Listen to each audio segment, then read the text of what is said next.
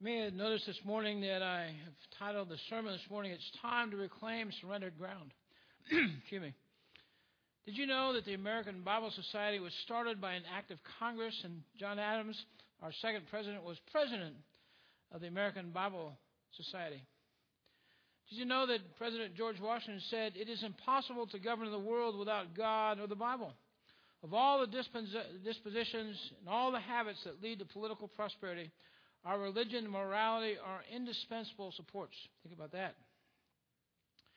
Do you know that in 1782, the United States Congress voted in favor of a resolution recommending and approving the Holy Bible for use in public schools? Do you know that the very first Supreme Court Justice, John Jay, said Americans should select and prefer Christians as their leaders? Did you know that every session of Congress begins to this day with a prayer by a paid preacher whose salary has been paid by the taxpayers since 1777? I don't know how we've gotten to this point, how we've slid backwards for some 239 years to in this country, that all of a sudden these things are suddenly wrong and unconstitutional. It's time that we reclaim surrendered ground in America. Listen to a couple of these things about our churches. 20% of Americans every Sunday attend church, 80% do not.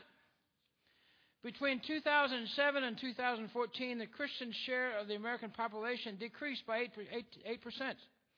In 2007, it was 78.4% that said they were Christians. Today, only 70.6% say they are. You know, that's sad in and of itself, but this is even sadder that same period from 2007 to 2014, adults identify themselves as either atheists or agnostics grew. It grew by 6%. In 2007, 16% of our nation's, national population said they're atheists or agnostics. Today, 22.8, almost 23% say they're agnostics or atheists. Bringing it a little closer to home, the denomination that we're associated with, the Southern Baptist Convention, Last year in the Southern Baptist Convention, a thousand churches closed their doors. Also, one quarter of those churches, there's approximately 45,000 churches in the Southern Baptist denomination, a little bit more than that. One quarter of them did not baptize a single person. Out of those 45,000 churches, 60%, this is tragic, 60% baptized no children between the ages of 12 and 17. 60% of them. What's worse, 80% of those churches did not baptize a single young adult between the ages of 18 and 29. How sad. How tragic. It's time for us to reclaim surrendered ground. I want you to think about the families now for just a moment. 46% of children in America today live in a traditional family. Less than 50%, 46% live with both biological mom and dad. In, in 1960, it was 73% of the children in America lived with a traditional family. We've decreased 27% are now not living with their traditional family. 34% of the children today live with an unmarried parent. 1960, that was 9%. That's up 25%. I want you to hear these sad statistics, though, about children that grow up in a fatherless home, which many of them do. 90% of the homeless runaway children today come from fatherless homes. 71% of high school dropouts come from a home with no father. 75% of our children that are in chemical abuse centers come from a home with no father. 63% of youth suicides come from a home with no father. 85% of all people in prisons today, 85% come from a fatherless home. 80% of all rapists, no matter what age, come from a home where there was no father present. It's time for us to reclaim surrendered ground. Our scripture today is Joshua 7. If you have your Bibles with me, with you, turn with me, if you will, to Joshua 7, beginning with the first verse. Israel had to reclaim surrendered ground as well. They'd had a mighty battle and a mighty victory and a Battle of Jericho wasn't much of a battle. It was just God's obedience that they followed. But the battle of Jericho, the walls came tumbling down because God saw fit that they come tumbling down. Now they're getting ready to take on a much smaller city, figuring, oh, this will be a piece of cake after what God did with Jericho. But we find all the difference here in the scripture we're going to read this morning. If you have your Bibles open to um, Joshua 7, turn with me, if you will, to that, and we'll begin with the first verse. Stand with me this morning, if you will, out of reverence and respect to the reading of God's holy word.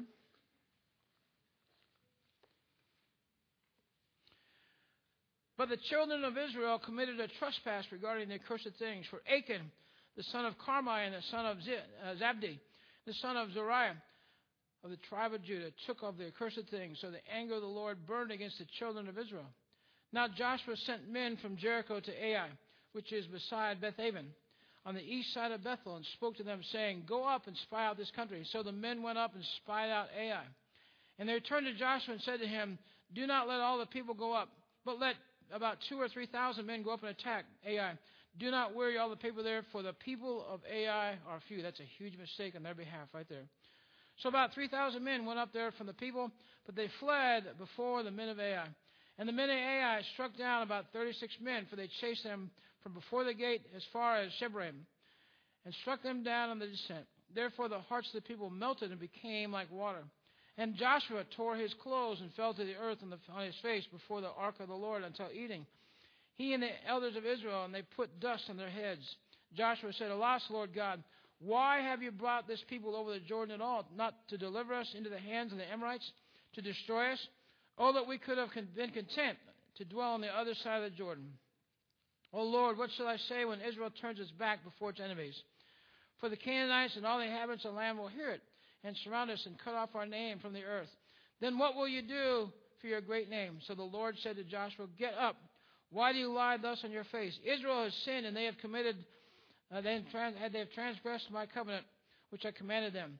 For they had t- even taken some of the accursed things, and have both stolen and deceived, and they have also put among their own stuff. Therefore, the children of Israel could not stand before their enemies and turn their backs before their enemies, because they have become doomed to destruction. Neither will I be with you or any more, unless you destroy the accursed from among you. Get up, sanctify the people, and say, Sanctify yourselves for tomorrow, because thus says the Lord God of Israel, There is an accursed thing in your midst. O Israel, you cannot stand before your enemies until you take away this accursed thing from among you. Let's pray. Father, may you bless the reading of your holy word. Speak to our hearts this day, Father, in such a way, Lord, as we realize, Lord, that it's our watch, Father, that the things going on in our nation and our churches and our families today are our responsibility, Father. You've given us the victory already. Father, I pray today as we leave here, Father, we'd claim that victory, Father, and we'd each one, to a man and a woman, claim your promises, Father, but also stand on your truth in a powerful way, Lord, that we might take back our nation, our church, and our families for you. Father, we pray all these things in Jesus' name. Amen. You may be seated.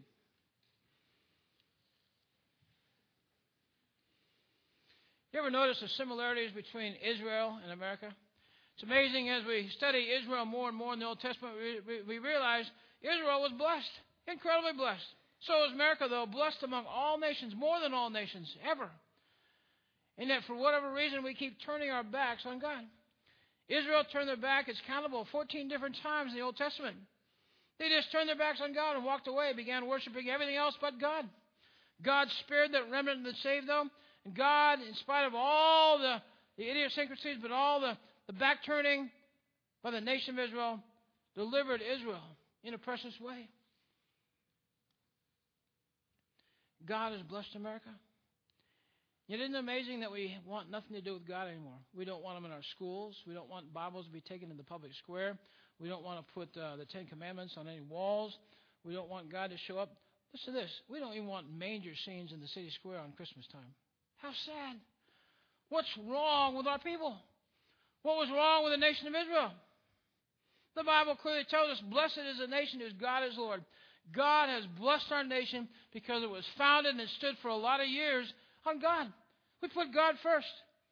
Yet, for whatever reason, we've allowed a few pagans in our nation here to take God out of the city square. Where are all the Christians. Where are all those people that realize that God made our nation strong. God made our nation great. God blessed our nation because we put God first. If you were to go back about 50 years and get a history book that was used in public schools, you know what? You'd notice if you compared it to one that's used today, it's totally different. It's nowhere even close. They don't want to put stuff in there like George Washington praying. They don't want to put in there that Stonewall Jackson was a great man of God. They don't want to put in there that Abraham Lincoln sought God over and over and petitioned God that he would deliver Abraham Lincoln as their leader through that war. Our nation was founded on godly principles. Our nation was founded because God was at the forefront of this nation. Our founding fathers realized that without God, we're not going anywhere good. That only because of God that He's going to undergird this nation and bless this nation. Both the nation of Israel and the nation of America have turned their backs. So the similarities we're going to see in this story here are huge. I can show you right now, I'll give you kind of an advanced text on this thing that we're going to see incredible sin, but we're also going to see a lack of obedience on the part of Israel. And then we can draw the parallel, obviously, to America today. Notice that chapter 7 begins with but, the word but. Words used a lot in the Bible. But here it's talking about the fact that Israel had just experienced a phenomenal victory over Jericho. Unbelievable victory. I mean, this ragtag group of Israelites took down one of the strongest strongholds in all of Canaan. They didn't do it with weapons or bows or stones. They did it by marching around the, the, uh, the city of Jericho seven times on the seventh day, marching around it seven times, and then yelling and screaming and blowing trumpets. And the walls came tumbling down. They saw a great victory. But, that's where we start here. But the children of Israel committed a trespass regarding the accursed things. I want you to hear this. God told Joshua, before Joshua began making the first plans on how to take down the city of Jericho, he said, I've already given it to you. The victory is already yours. I've already given you the mighty men of valor. I've already given the leader there and the king of Jericho. I've already given them to you. All you got to do is walk this plan. So God laid out his plan to Jericho, walk around seven times, and on the seventh time, I can imagine Jericho sitting there saying, Okay, God, you know, I don't know if my general is going to take this very well. I don't know if all my soldiers are going to, but we'll do that, God. So they got the whole nation of Israel to march around that city. The walls came tumbling down. God gave them the victory. He had one requirement after the victory. Normally, when armies would conquer another army or another city, you know what happened? They'd take all the spoils, and the guys could divvy them up among themselves. If they found a pot of gold, they got to keep it, the soldiers. That was kind of part of a bonus on their victory. But God said, listen, when you take down Jericho, all the bounty, all the treasures belong to me. I want you to bring them to me. And we're going to put them in the temple treasure. I get the first fruits of the battle of conquering the land of Canaan. Very simple request. I, am going to give you the victory. I'm asking you one thing. I want you to think about another time when God asked somebody to do something one time. Just one little thing. It was in the Garden of Eden. Remember that?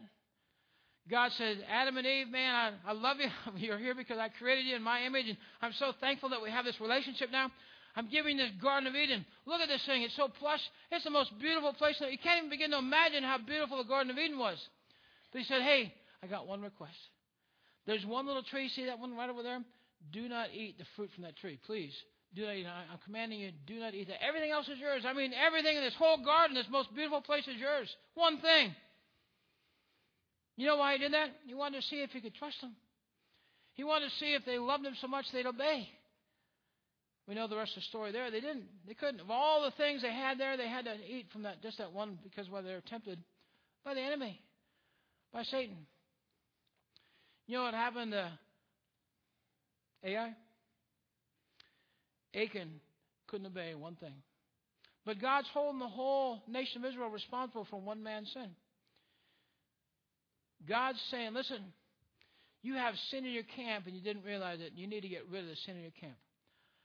I'm not going to go forward with you. I'm not going to be part of anything about this nation of Israel going forward. Also, you're not going to be able to stand against all the enemies as long as there's sin in the camp. You know what I believe God's telling us today?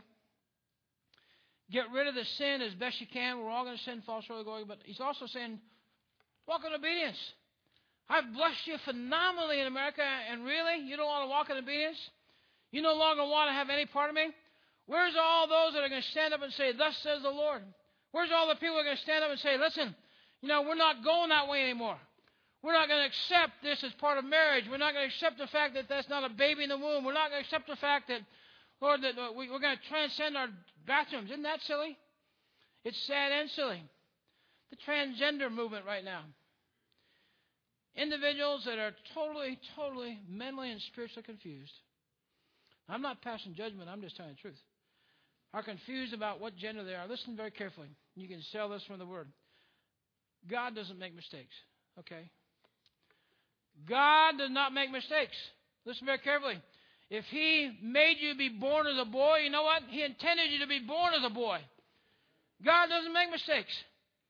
But how silly and how sad for our nation today that because of a few confused individuals, and I, I say that with a broken heart, I, I pray that they get right.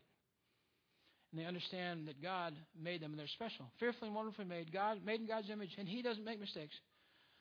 But how sad that we want to transform the bathrooms now to accommodate these things, and the locker rooms, and where the kids take showers after PE and showers after sporting events, and all these things.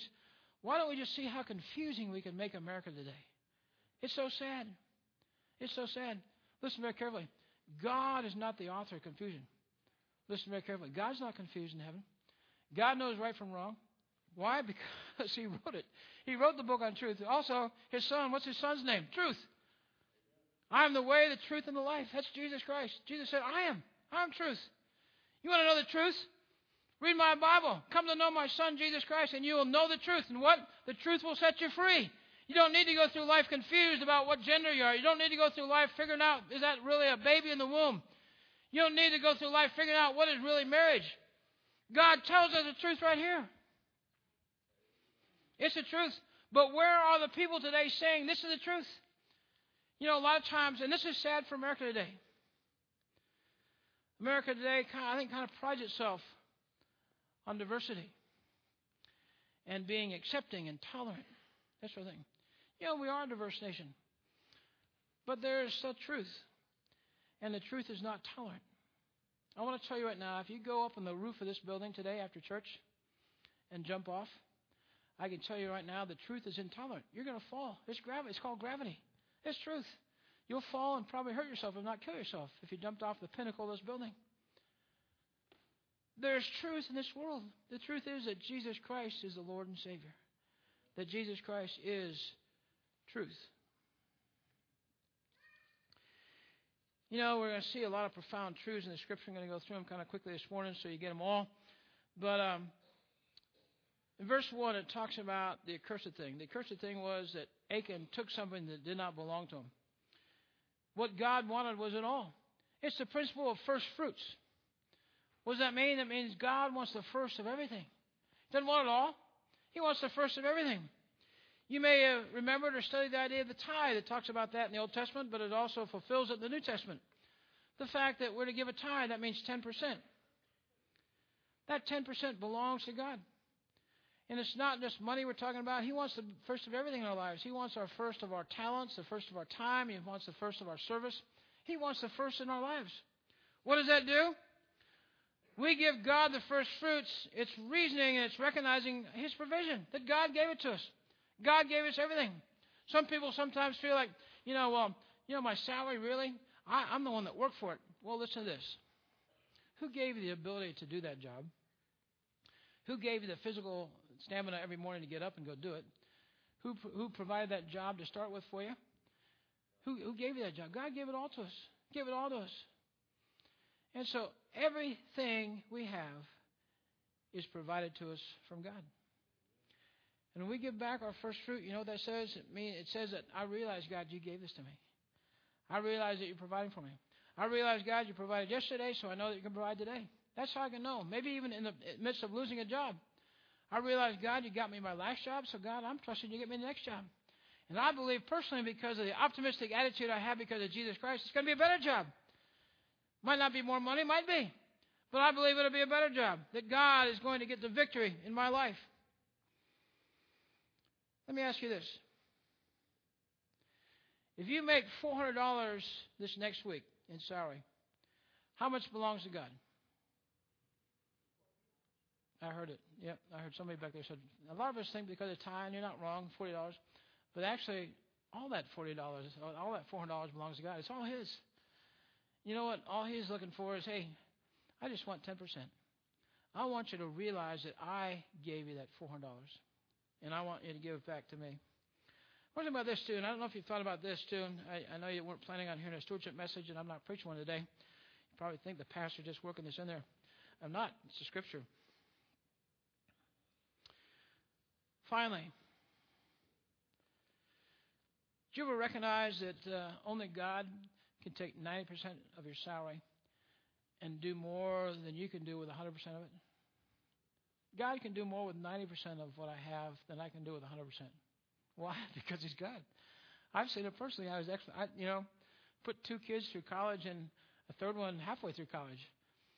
There's there's no rhyme or reason how that financially worked out in my life. I can add up my salary and the income that Amy provides, and it doesn't add up. Can't pay for all the current expenses and salary. But you know what? God did that. God can take more and do more with 90% than we can do with 100%. You know, verse 1 we just read speaks of the accursed thing. The accursed thing was something that did not belong to Achan, and he took it anyway. You know what?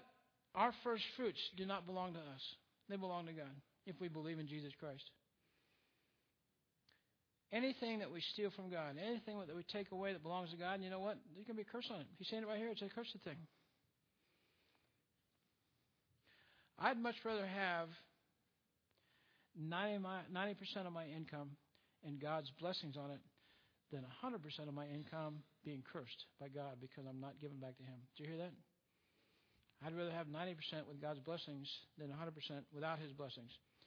It's time to recover and reclaim surrendered ground. We have an incredible opportunity in this church.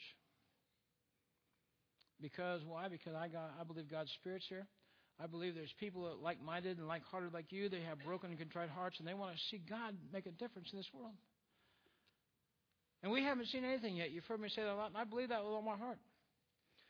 But it's time to take a good look around and see the state of our church and the state of our nation and the state of our families. It's time we stop looking and begin doing. You know what the difference is between sympathy and empathy? They both have kind of the same feeling. Sympathy is standing here or sitting here and saying, Boy, I feel bad about that. I feel sorry for that person, or my heart breaks for that person, what they're going through. Empathy is feeling that way, but then going and doing something about it. I feel bad about this. I feel bad about what's going on in our nation. I feel bad about what's going on in my in my family or somebody else's family. I feel bad about what's going on in church. I'm going to do something about it. I'm no longer just going to sit back and be sympathetic about it. I'm going to get empathetic about it and begin doing something to make a difference. There's three reasons we can look at very quickly here for Israel's sin and their ultimate defeat in the story we just read. They're the same reasons that we have the problems in America today. Number one, it's pride. Pride. The men that Joshua sent to spy out Ai came back and said, Hey, no big deal. Don't worry about it. It's a small enemy. We don't have the problem. There's not a whole lot of people there. Proverbs 6:18 says, "Pride goes before the fall." You know, anytime we begin thinking that we can do things in our own hands, that's when we're going to fall. When we take God out of the equation, like we have in America in so many places, it's time for America to fall. You know what?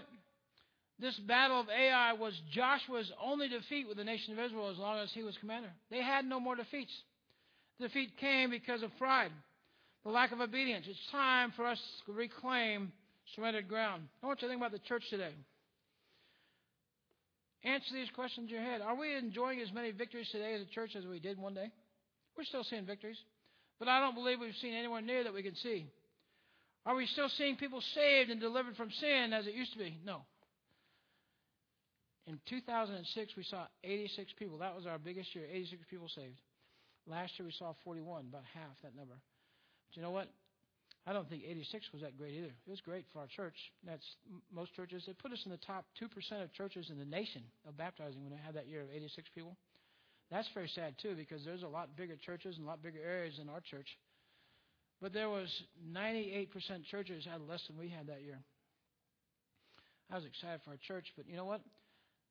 What I believe the standard is, it says at the end of Acts chapter 2 that they were adding to the church daily. You know what that means? That they baptized and, and saw at least 365 people, one person a day, more than that probably.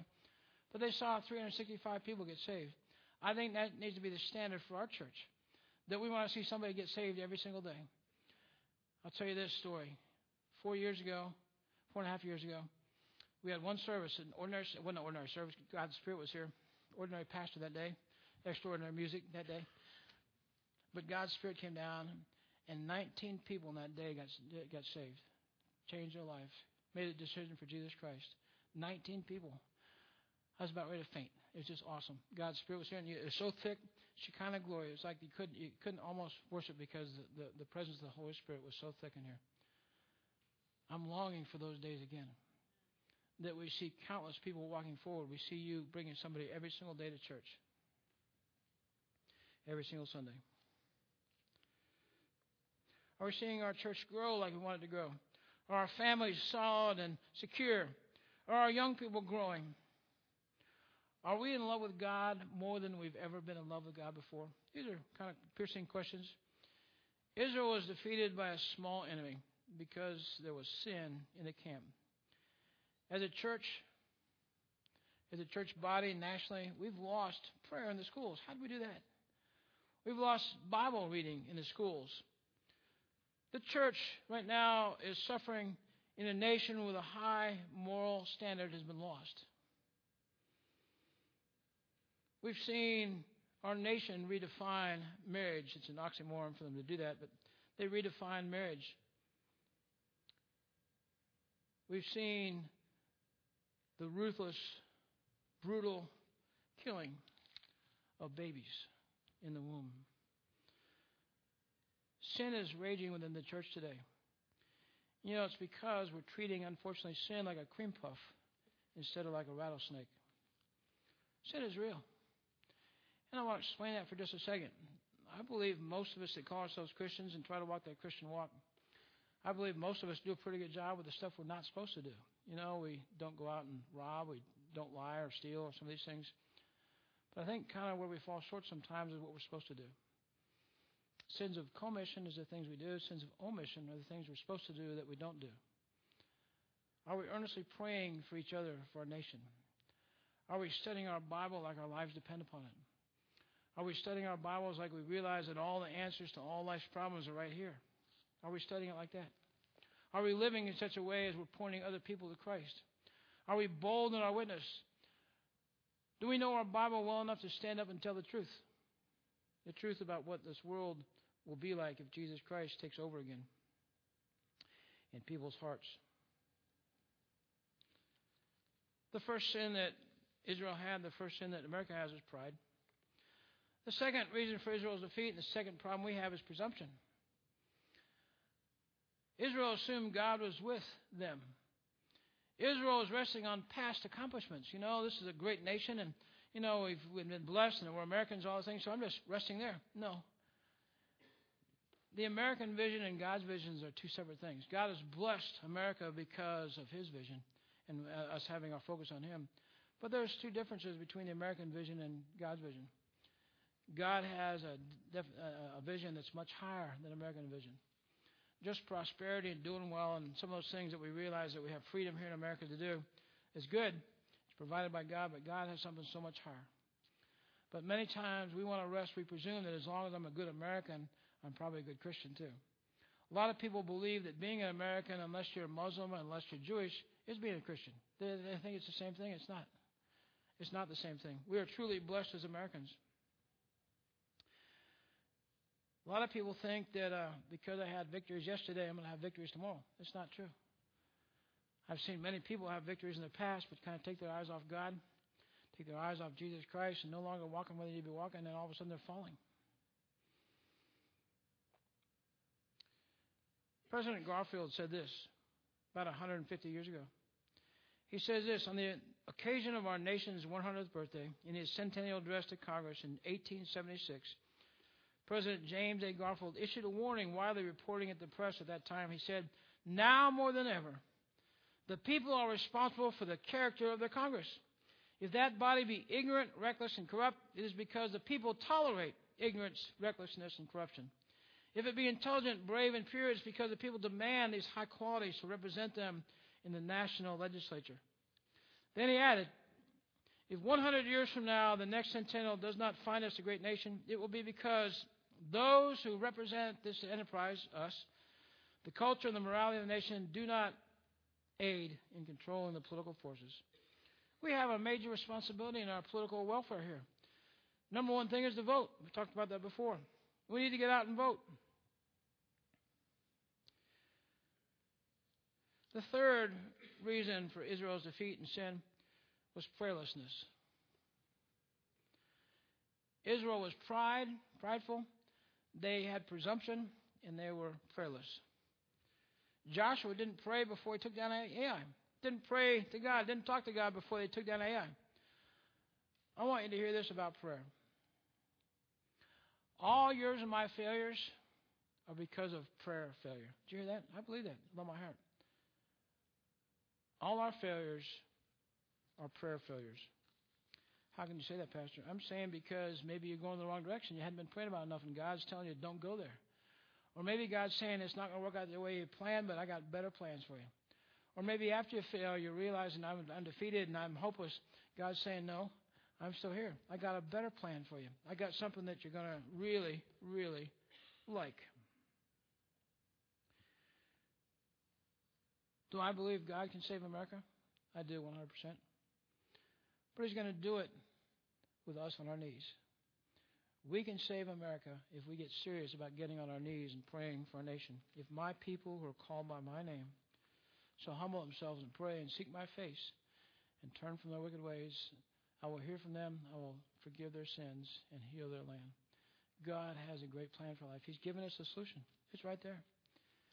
I believe with all my heart if God's people in America, His people, the Christians, people who call themselves followers of Jesus Christ, got serious about praying every day with fervency, we'd see this nation begin to change. We'd see things happen that we can't explain but for God. God wants to change our nation. Verse 13, if you have your Bibles out, God is telling Israel to sanctify themselves. God's telling them by sanctifying themselves to set yourself apart for me. Make a difference between you and the world. Focus on me. Have a single focus on me today. He says in verse 13, Get up, sanctify the people, and say, Sanctify yourselves for tomorrow. Because thus says the Lord God of Israel, there is an accursed thing in your midst. O Israel, you cannot stand before your enemies until you take away this accursed thing from me. Verse 12, we won't read it, but there he says that he can't be with them. I can't be with it. But also, your enemies are going to totally defeat you if you do not get rid of this accursed thing. Think about what's happening in America today. God's still here. But I believe God's getting ready to take his hands off more things. Think about all the things that have happened in the last 20 years, 50 years, where God could have prevented it. And I believe God's trying to get our attention.